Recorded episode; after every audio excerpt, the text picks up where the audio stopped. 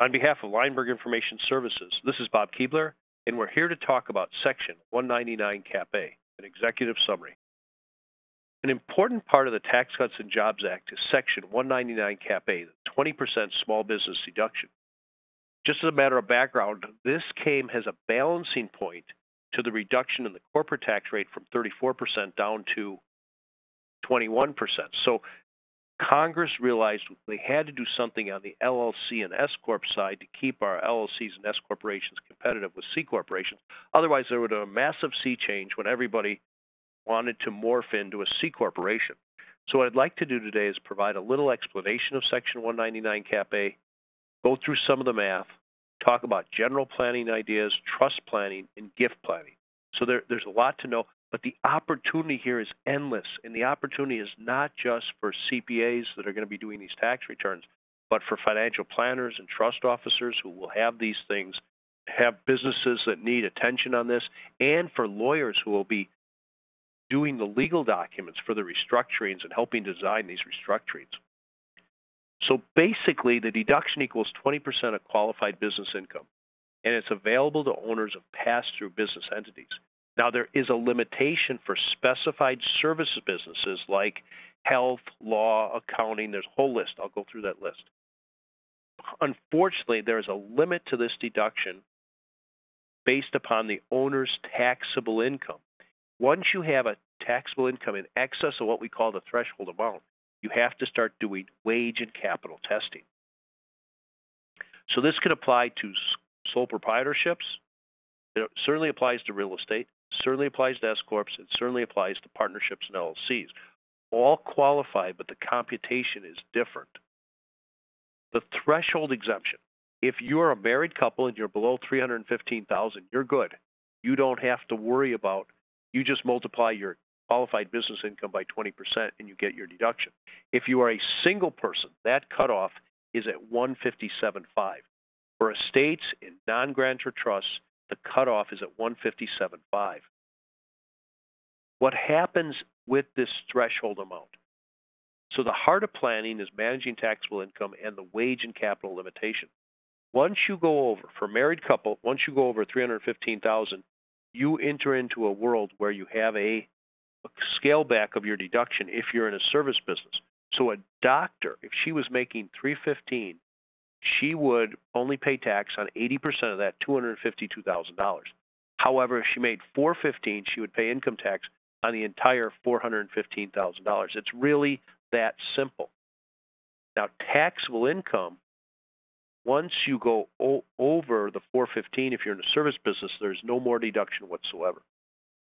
For the service business, now let's say you had real estate and a service business. So you're um, a CPA and you own five or 10 buildings and things are really good. You've done a nice job over a long period of time.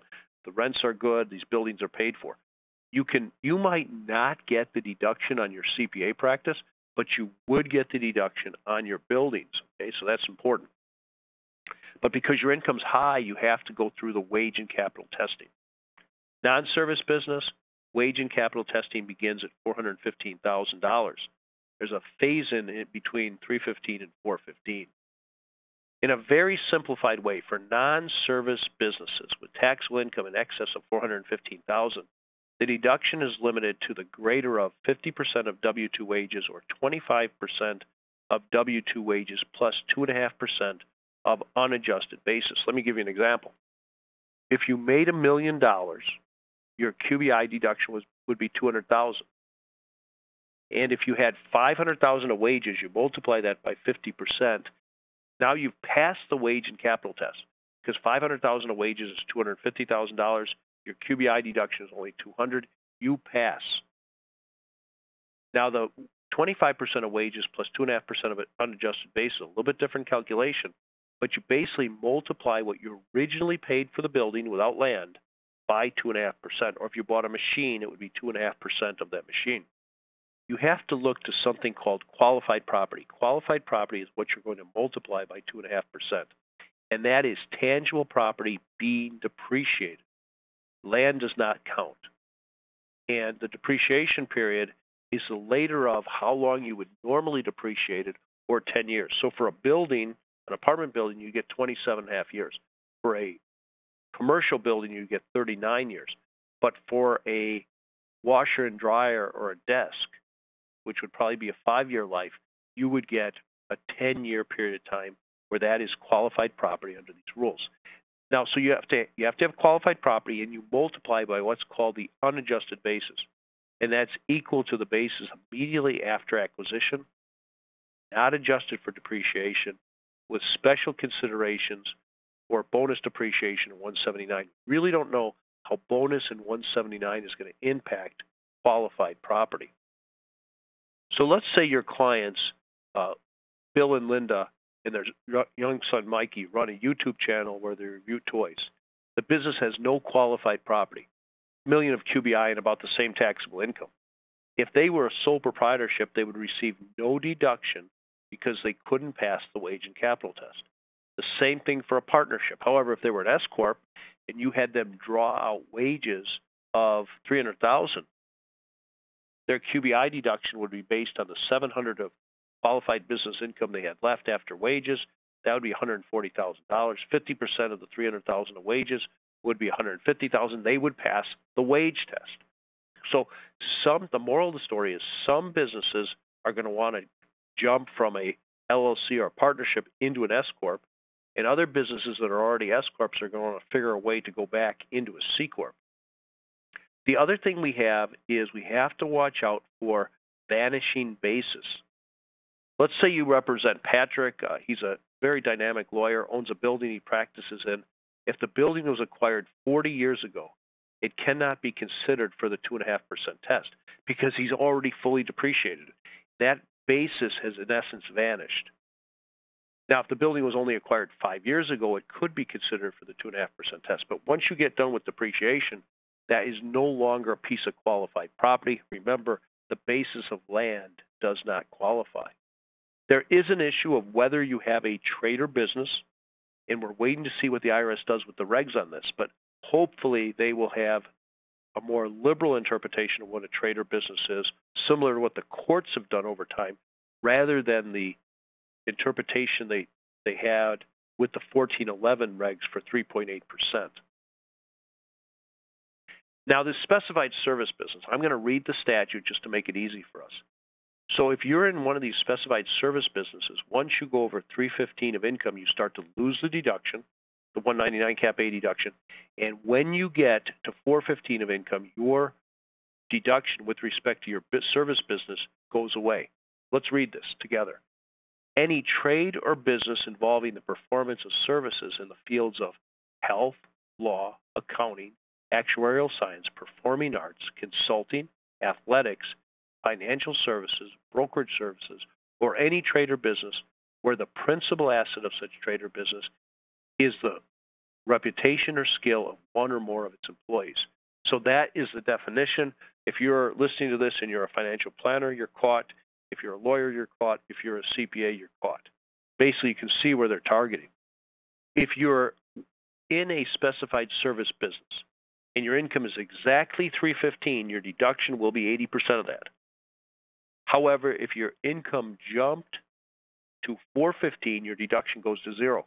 And between 315 and 415, you just prorate how much of your deduction you lose. So if you were at exactly the midpoint, $365,000, you would lose half of your deduction. Now, when you have a partnership, the partners share these tax attributes for purposes of doing the wage and capital testing. So they will share those, those tax attributes. One thing that's very important is a lot of the planning in this area is going to be trying to get income off the matriarch and patriarch's tax returns and shift that income to the children or to trust for the children or to the grandchildren or to trust for the grandchildren. Of course, with the grandchildren, there's a lot of asset protection issues you need to be conscious of. But let's say we go to trusts. Every trust will have a $157,500 threshold. So let's say that your clients, Mike and Karen, earned had an apartment building that was their only asset. They earned $400,000. Because of their income and because they can't pass the wage and capital test, they get no 199 deduction. Now, if they qualified, it'd be an $80,000 deduction. It would save them about $25,000. Just absorb that for a second. $25,000, a lot of money to anyone. Here we go. What if they moved 25% of the business to trust for their children and grandchildren? Now they would move $100,000 off of their tax return onto the trust tax return. They would now qualify because they were below the threshold exemption, and the trust would qualify because it would be below the threshold exemption of $157,500. Lots of math that we have to go through, and in many of the examples I've worked on, we'll go through all that math. What I want to talk about now is leverage is problematic because we want to determine where to put our debt. If a physician came to you and she said, I need to borrow $100,000, do I borrow against my receivables in my medical practice or do I borrow against the building? If you borrow against the receivables, the deduction is going to be worth 37 cents on the dollar. If you borrow against the, the real estate entity, the deduction, the value of the deduction is likely only to be 29.6 cents on the dollar.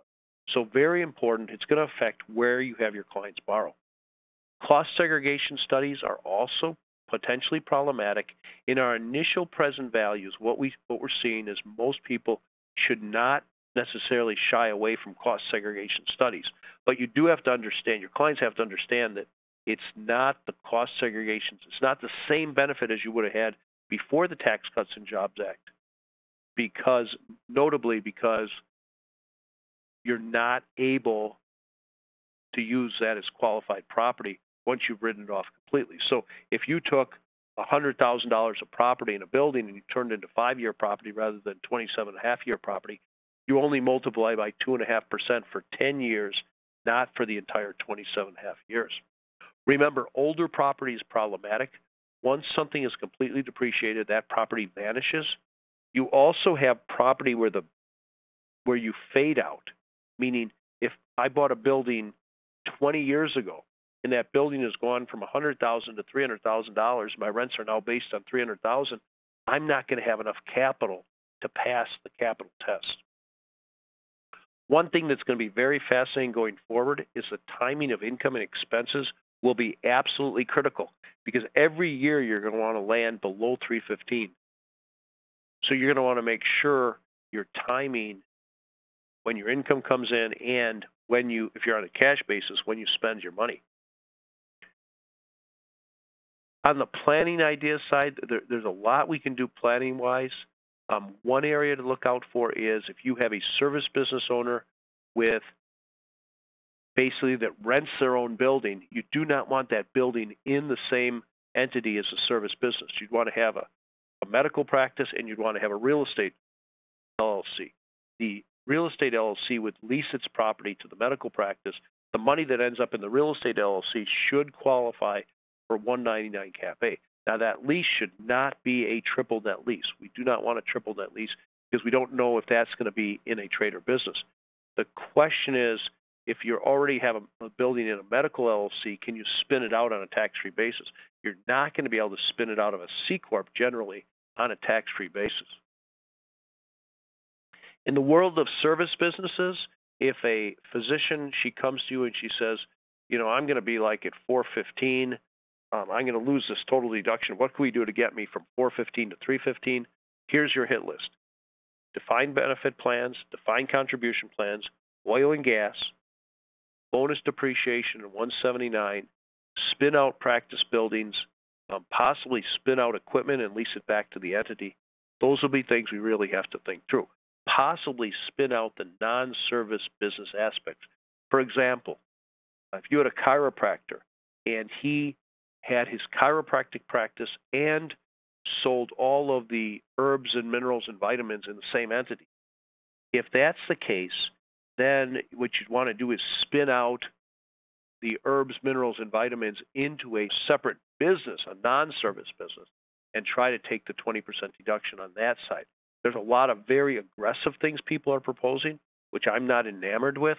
For example, have a dentist create a billing entity that just does the administration for his practice. And you'd have a dental entity, which wouldn't qualify necessarily once the income gets too high, and you'd have a non-dental entity, the billing aspect that might qualify. I, I think the service is going to shut that down in these regs, but we'll see. So the big thing will be doing um, defined benefit plans where the deductions are very, very large. So that's going to be important. We also have to talk about recapitalizing businesses. How do we capitalize businesses with interest and debt? We have to look at should we be spinning out or merging businesses to manage the deduction? So there is going to be a lot of things to work through and just a, a lot of opportunities. And the opportunities are not just for CPAs. There's a lot of opportunities for financial planners and a lot of opportunities for lawyers. Lawyers are going to have to wrap their mind around this because CPAs are going to be coming to them saying, we want to do this type of reorg. And we're going to end up with a better product for the client if the lawyer has a deep understanding of Section 199 Cap A. Again, one thing, remember trying to get income off an income off of the 1040 onto 1041s is going to be a very powerful thing. Um, many people have talked about this. Uh, Steve Oshins uh, has done a lot of comment. He and I have taught on this quite a, quite a bit, and we're really wrapping our mind around how to do this very quickly. It may involve completed gifts, or it may involve non-grantor incomplete gift trusts. This has been a 20-minute summary. Um, my goal today was to give you some good knowledge in this area, ideas of, and really a, an idea of why you need to devote some time this summer to wrapping your mind around how 199 Cap A works. We think the opportunity to help your clients here are just endless. Virtually anyone that has real estate or a closely held business needs to understand 199 Cap A. I've done enough lecturing to client groups. I can tell you absolutely clients do not have their mind around this and they need your help. On behalf of Leimberg Information Services, this has been Bob Keebler providing an executive summary of Section 199 Cap A.